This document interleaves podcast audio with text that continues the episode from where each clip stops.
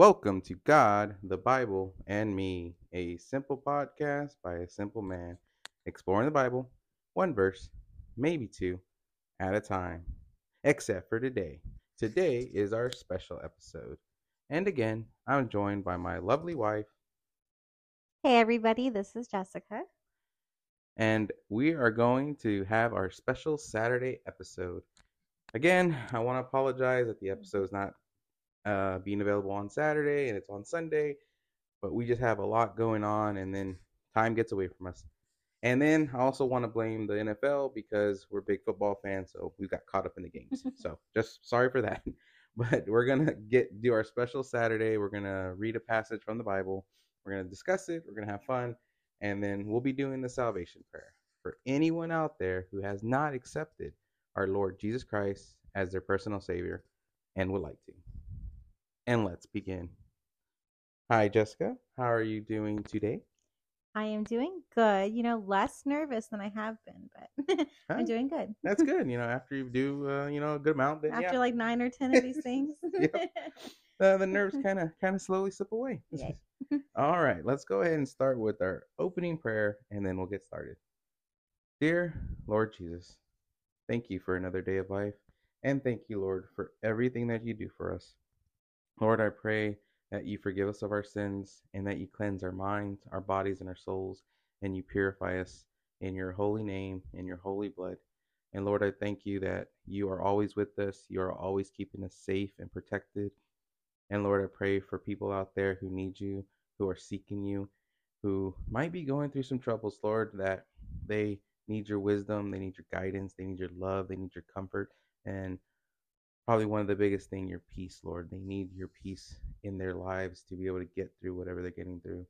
And Lord, I always pray for anyone who has unspoken prayers, things that people have in their hearts that, Lord, that they really need help with and they really need comfort. So I pray for that, and I pray for those people, and I pray that you help them get through whatever they need to. In your holy name, amen. All right. So, Jessica, I know I already asked, but how are you doing today? Good. Not as cold either as we have been, so good. Yeah, it's definitely warmed up since the early of the week, I guess. Yes. All right. So today we're going to be reading Exodus 12:12. Now, just to kind of give some content of where we're at. So this is the part of the Bible when Moses is already there trying to free the people, and God has done all the other plagues. So this is basically the verse where he's telling Moses the final plague he's going to do. So if you don't really remember what it was when he was going to strike down the firstborn. He was going to kill the firstborn of every family, of every animal in Egypt. The firstborn sons, right? The males. I don't know if it specifies. I think it just says the firstborn. So whoever, it was a firstborn. And I just kind of looked at the verse real quick, and it just says firstborn. Okay. So whether it was male or female, no. I think a lot of the movies portray them as the first, like the son. Mm-hmm. But I don't necessarily think that's what it was. I think it was just the firstborn in general. Okay. So if you had a cat and they had kittens, then the first kitten that came out, essentially. And the same thing for livestock and people. It was just the first child that mother, I guess, had. Okay. So this is where he's telling about the last plague he's going to do. And just to kind of refresher of the plagues he did, you know, he did turn the river Nile red into blood. He made it dark. There was a plague of locusts. There was a plague of frogs. There was hail, giant hail that killed a lot of people. All the people that took the warning, they got their people out. All the people that didn't make it. Let me see. What was other ones? Those are boils. I feel like boils might have been. there was a boils one where the people were covered from head to toe in them. Mm-hmm. And just a reminder, just because God wanted to show that He was God, none of these things really affected none of them affected at all the Hebrew people, all the Israelites. None of them were affected. It was only the Egyptians, to prove that, oh, this wasn't just something that happened over the land. This is something that happened to the Egyptians. Mm-hmm. All because Pharaoh did not want to let them go. All right. So I'm going to go ahead and read it, and then we can go ahead and discuss this part. So this is Exodus 12, chapter 12, verse 12, and I'm reading out of the NIV. And it goes like this. On that same night, I, which is the Lord, will pass through Egypt and strike down every firstborn of both people and animals. I will bring judgment on all the gods of Egypt. I am the Lord. Okay, so this is where he's basically telling Moses, this is what I'm going to do. Yes. So, initial thoughts. Initial thoughts, I think of just this story, and I think about how I feel like God kept hardening Pharaoh's heart, so it wasn't really fair. Because I feel like he could have softened it at the same time, but he chose to keep hardening it. So the Egyptians had to go through all these plagues. But this last plague, obviously, is the worst, and it was the hardest. I couldn't imagine what that was like at the time. I think in this story, too, it mentions, like, the wailing throughout the city. Yep. Right? Yep. Like, they would. I think God actually says there will be great wailing throughout the entire land. Everybody will mourn the death. Now, I get what you said, how it's not kind of fair to the Pharaoh. But you got to remember, too, though, the Egyptians have been pagan worshipers forever. Yes. So we all know what God did when he went to clean the land. Like he told the Israelites to go and you're going to kill everybody because you're going to purify the land. So, yes, like that. But we also have to remember, and God says it over and over again in the readings, he's also doing this to show that he is God. Yes. Like, no questions about it. So then that next part where it says, I will bring judgment on all the gods of Egypt. That's the part you want to discuss here. So, yes, the first part was about, you know, how he's striking down and how it's about people and animals and all that. What I was going to say to that little bit was that we know we've been to a few funerals where you hear that wail or that moment of it's like a mother-child or a husband and spouse. But I couldn't imagine what everybody in the city to have that feeling at the same time must have been heartbreak. Like, oh, yeah, and especially for this, which it's every firstborn. Mm-hmm. Now, I mean, we have two children, and when you have your first child, it's like it's something unique and special, and all your children are special. So there's like, it's not, I'm not taking any away from that. What I'm saying, though, is when you have that first child, it's essentially the first moment that when two people come together and something is produced, that is alive. Yeah, I think it's just something special about that firstborn. Yeah. And I think that's why God made it specific to say every firstborn. Now, I know you mentioned something about, was it about the sons? And I was like, no, I in this one, and in the translation, it's saying every firstborn. So whether it was a male, a female, it was the first child, and I think it was for that reason. That's interesting, because I want to say that I want to say it said male somewhere. I could be wrong. I don't know, but I want to say like it's like a, what is it called? The Mandela effect. Like I could have believed that it was it said male somewhere, so I'm gonna have to look that up. But yes. Well, I think it's one of those things like, okay, so I think it's one of those things like going back to how I used to do the Saturday episode with the comparison, and I think that's a good point to bring up. I think it's the way movies portray it. Oh yeah. And I think like one of the good movies to watch, and it's funny now because growing up I used to watch the Ten Commandments with I can't remember the guy's name. He's like an old actor. But I used to watch it because it was very interesting. But after listening and reading the Bible for all these times, I was like, yeah, that didn't happen. That didn't happen. Nope. It's not like that, actually. And the waters, they didn't open that quickly. But it's interesting. Those misconceptions. Yes. Yeah. And I think it was just for dramatic effect, just like anything. Just like, I don't know if you listened to the episode where I did with Gavino. What was it? I lost my train of thought, but it was the Indiana Jones thing where he's talking about the Ark of the Covenant and all this other stuff, and he says something in there, and it's like, that's not how it happened. There's I think He goes, this is where the broken tablets were at or something. It's like, and he goes, and it's funny because he says, this is what every Catholic, I went to Sunday school or Catholic school, and everybody knows that. It's like, no, it's not actually. No, they're not the broken tablets. Those actually got destroyed. There was a second tablets that God created, because that's another thing that I learned by reading all this. So going through all that, I think it's just what the way the movies portray it, and the way our perception of the world sees it, like, oh, it had to be the firstborn because that's special. Mm-hmm. And I think, no, that it's not it. I think it has to do, it's the firstborn because of what I just talked about, how it's special.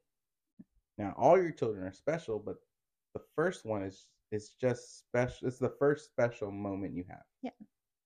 So that's an interesting point to bring up. But yeah, I definitely wanted to talk about the second part, though. What is your initial thoughts about that? Where it says, I will bring judgment on all the gods of Egypt. I am the Lord. My first initial thought was, who are all these other gods? I don't know. I couldn't say I know the Egyptians that well, but I know they had the god of, like, or was it the Greeks? Like the god of love and the god of, so was it gods in that sense? So all quote unquote great civilizations all had a form of that. So yeah, the Greeks are the ones that had Zeus, Apollo, and all that. No, yeah, Poseidon and all the Greek gods. Okay. The Romans also had the same thing. Theirs were kind of like similar to the Greeks, I believe. So the Greeks had Zeus as their god, their god of gods, and the Romans had Jupiter. So they had similar list of gods. They're just called differently. And that was the same with the Egyptians. The Egyptian people also had different gods. And I want to say Horus was the god of the sun. And I think he was like the main god, quote unquote. And then you had stuff like that. So yeah, they all had gods and they all represented something.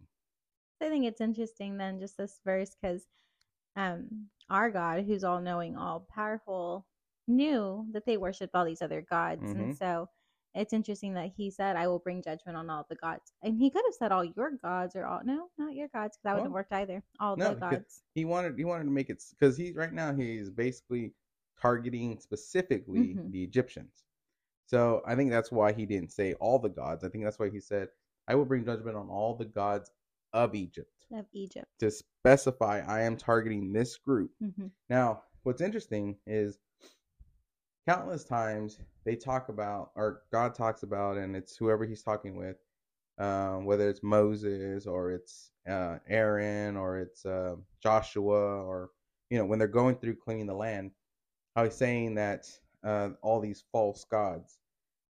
But there's some passages that make it seem like their gods are real. Mm-hmm. And then there's others where it says they're just fake gods.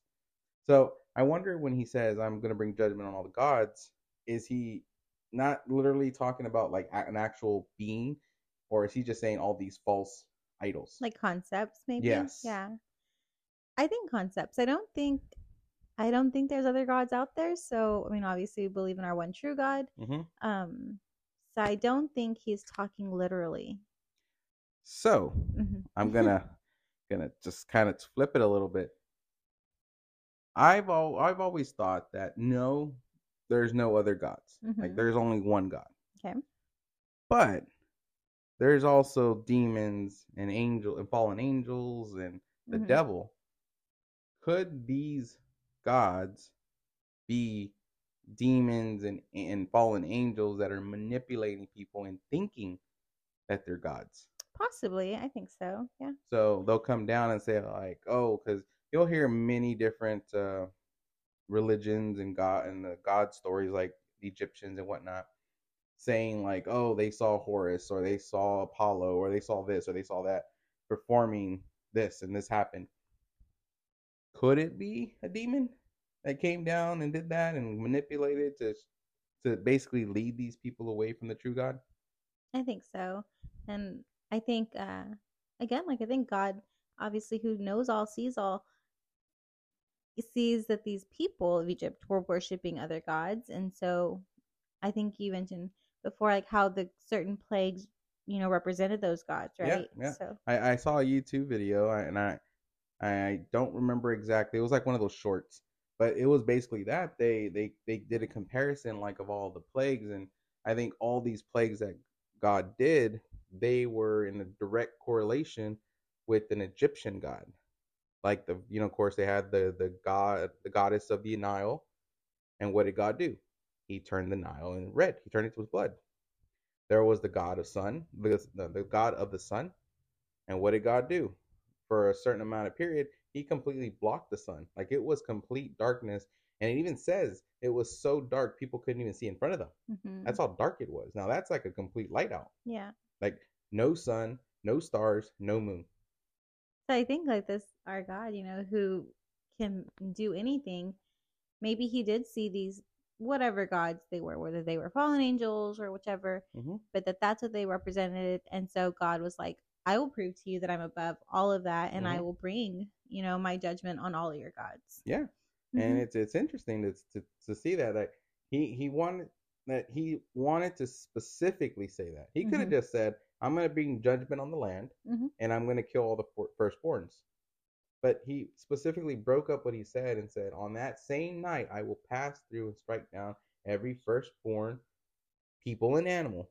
Now, he wanted to, again, specify, I'm going to kill all the firstborn. He could have just stopped there and then, oh, animals too? I've been shocked. Mm-hmm. But no, he said, I'm going to do this. And I, okay, so this just popped in my head. I think he said that just, again, to prove he was God, because if he said, I'm going to strike the firstborn sons or firstborn children, then it would have been like, oh, it must have been smallpox, mm-hmm. or, oh, it must have been the Black Plague, or, oh, it must have been this that only affected people. Mm-hmm. But he went as far and said, no, I'm going to do it to people and animals. And I think to basically prove, like, look, this is God. This mm-hmm. is not a disease that's on earth. Yeah. Like it only affected these animals, or it only affected these people. No, it's going to affect all the people of Egypt and all the animals of Egypt. And I think about just those who might have been infertile at the time, like who didn't have children, or they would have been like, oh, it's not going to affect me personally. I don't have any children that it's going to affect. So maybe their animals and their livestock, it affected them too. So that way it affected everybody, whether you had children or not. Yeah, mm-hmm. and it could have, yeah. And then he specifies, I'm going to bring judgment on all the gods of Egypt. Again, I've said this before. I know that our God, who is all loving, is also scary and vengeful, and, you know, not purposely, but if you betray him, if you don't follow him, he has wrath, you know, and this is one of the things. And I think people forget, like, that he's not fearful, like, not don't be fearful of the Lord, but he is. You're to be fearful of the Lord, and you know, and that's why we should love and respect our God, because we don't fear him because he's scary. We fear him because of who he is. Yeah, we fear him out of respect. And Jesus says, like, don't fear man that can destroy your body. Mm-hmm. Fear the Lord who can destroy your body and soul. Yeah. Like, God can destroy everything and cast you down to hell. Yeah. Like this is where you're fearful. So I wonder how many Egyptians after this might have, you know, believed. Well, good point. Because mm-hmm. after this happens, the people, I believe it says, the people go to Pharaoh and say, get these people out of our land. Push them out. We don't want them anymore. Yeah. Look what's happened, because they're still here. Mm-hmm. So it's like, yeah, I think like a good amount of Egyptians were like, okay, this is the God. Yeah. Like, this is God. Like, we messed up. Get him out. Yes. So yeah, I just, I found this verse very interesting.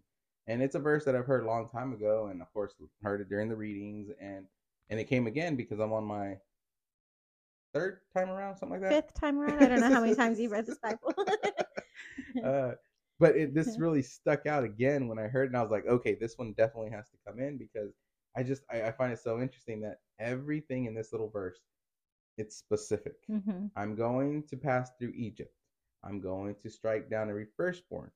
I'm going to do it to both people and animals, and I will bring judgment on the gods of Egypt.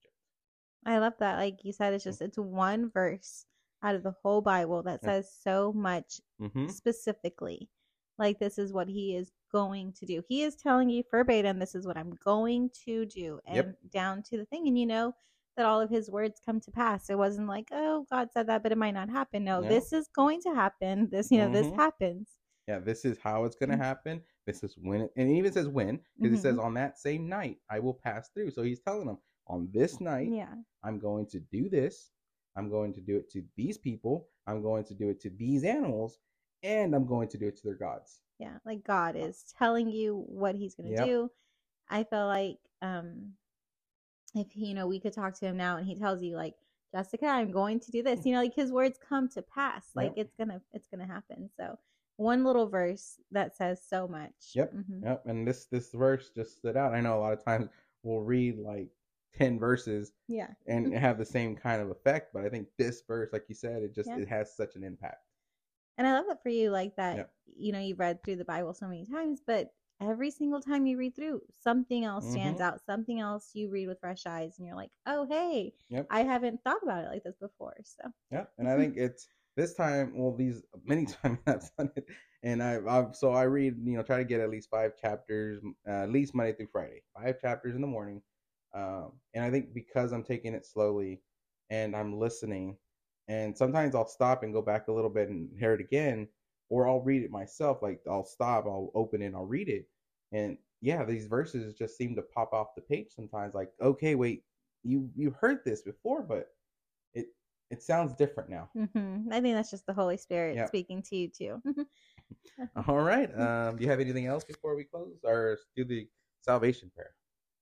No, I mean, I wish we could know what the Egyptians thought, but I mean, I must have been scary. I think, like, plague after plague after plague. But I think, you know, as this one being the final, I think that they should have been fearful. And I think they were. I think, and I like to think that as these plagues were going, maybe Egyptians were converting.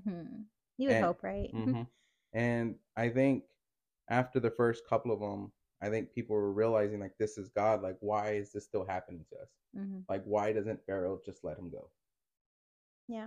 And I don't know, maybe those people, as this was happening, they gave themselves to God and said, well, you are the God, the true God.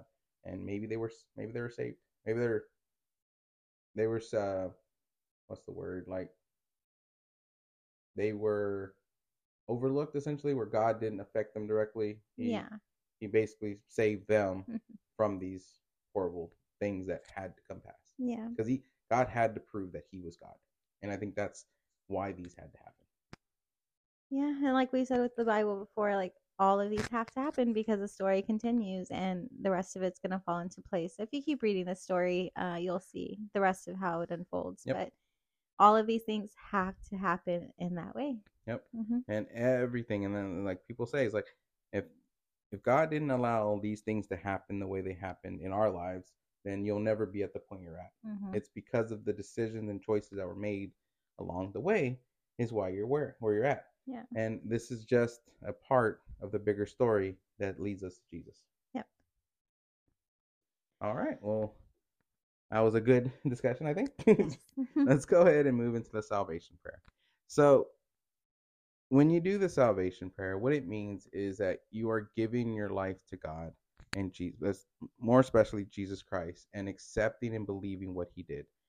Our Lord Jesus Christ came down from heaven. He left his Father in heaven to come down as a man and live in an earthly body and an earthly life to be able to save the world by sacrificing himself. Jesus knew from the moment that Adam and Eve sinned in the garden, this moment was going to happen. So even from the creation of man, he knew one day he was going to have to do this. And even then, he still was willing to move forward. Him and God, our Father in heaven, still moved forward with man. Still didn't wipe us out. And if that doesn't show you the compassion of our God just already, then our Lord Jesus Christ dying on the cross for our sins is the greatest sacrifice that anyone has and will ever make, because being God and dying for his creation proves and shows how much he loves us.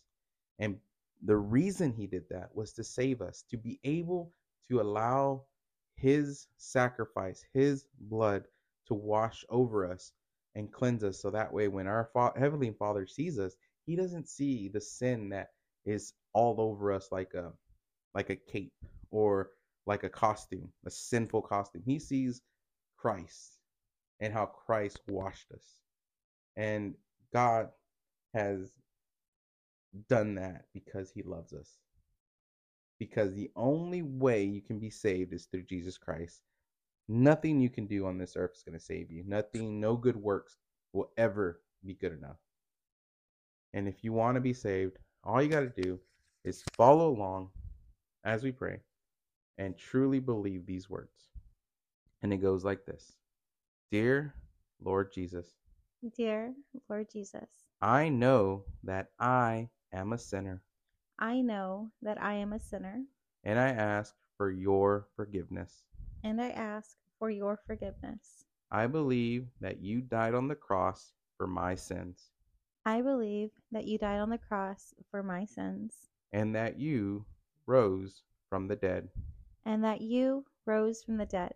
I turn from my sins. I turn from my sins. And I ask you to come into my heart and life. And I ask you to come into my heart and life. I want to trust and follow you. I want to trust and follow you as my Lord and Savior. As my Lord and Savior. In your holy name. In your holy name. Amen. Amen. Congratulations if you said that for the very first time. Like Jesus says, he is the way, he is the truth, and he is the life. And no one goes to the Father except through him. All right. I'm reading a new verse every Tuesday and Thursday. And on Saturday is our special episode. And just a reminder, we're only going to be doing the special Saturday episodes until the end of the month, and then we have something new coming. It's going to be exciting. It's going to be a different situation, a different format that we're going to do Saturdays. I hope everybody enjoys it. It should be a lot of fun. But more on that as we get closer, which we're getting closer, so we'll be letting you guys know what it's all about. You can find this podcast on Apple and Spotify. You can reach this podcast at GodBibleMePodcast@gmail.com. Let me know your favorite verse and if you decided to give your life to Christ. I would love to hear about it. Until next time, keep reading. Goodbye, everyone.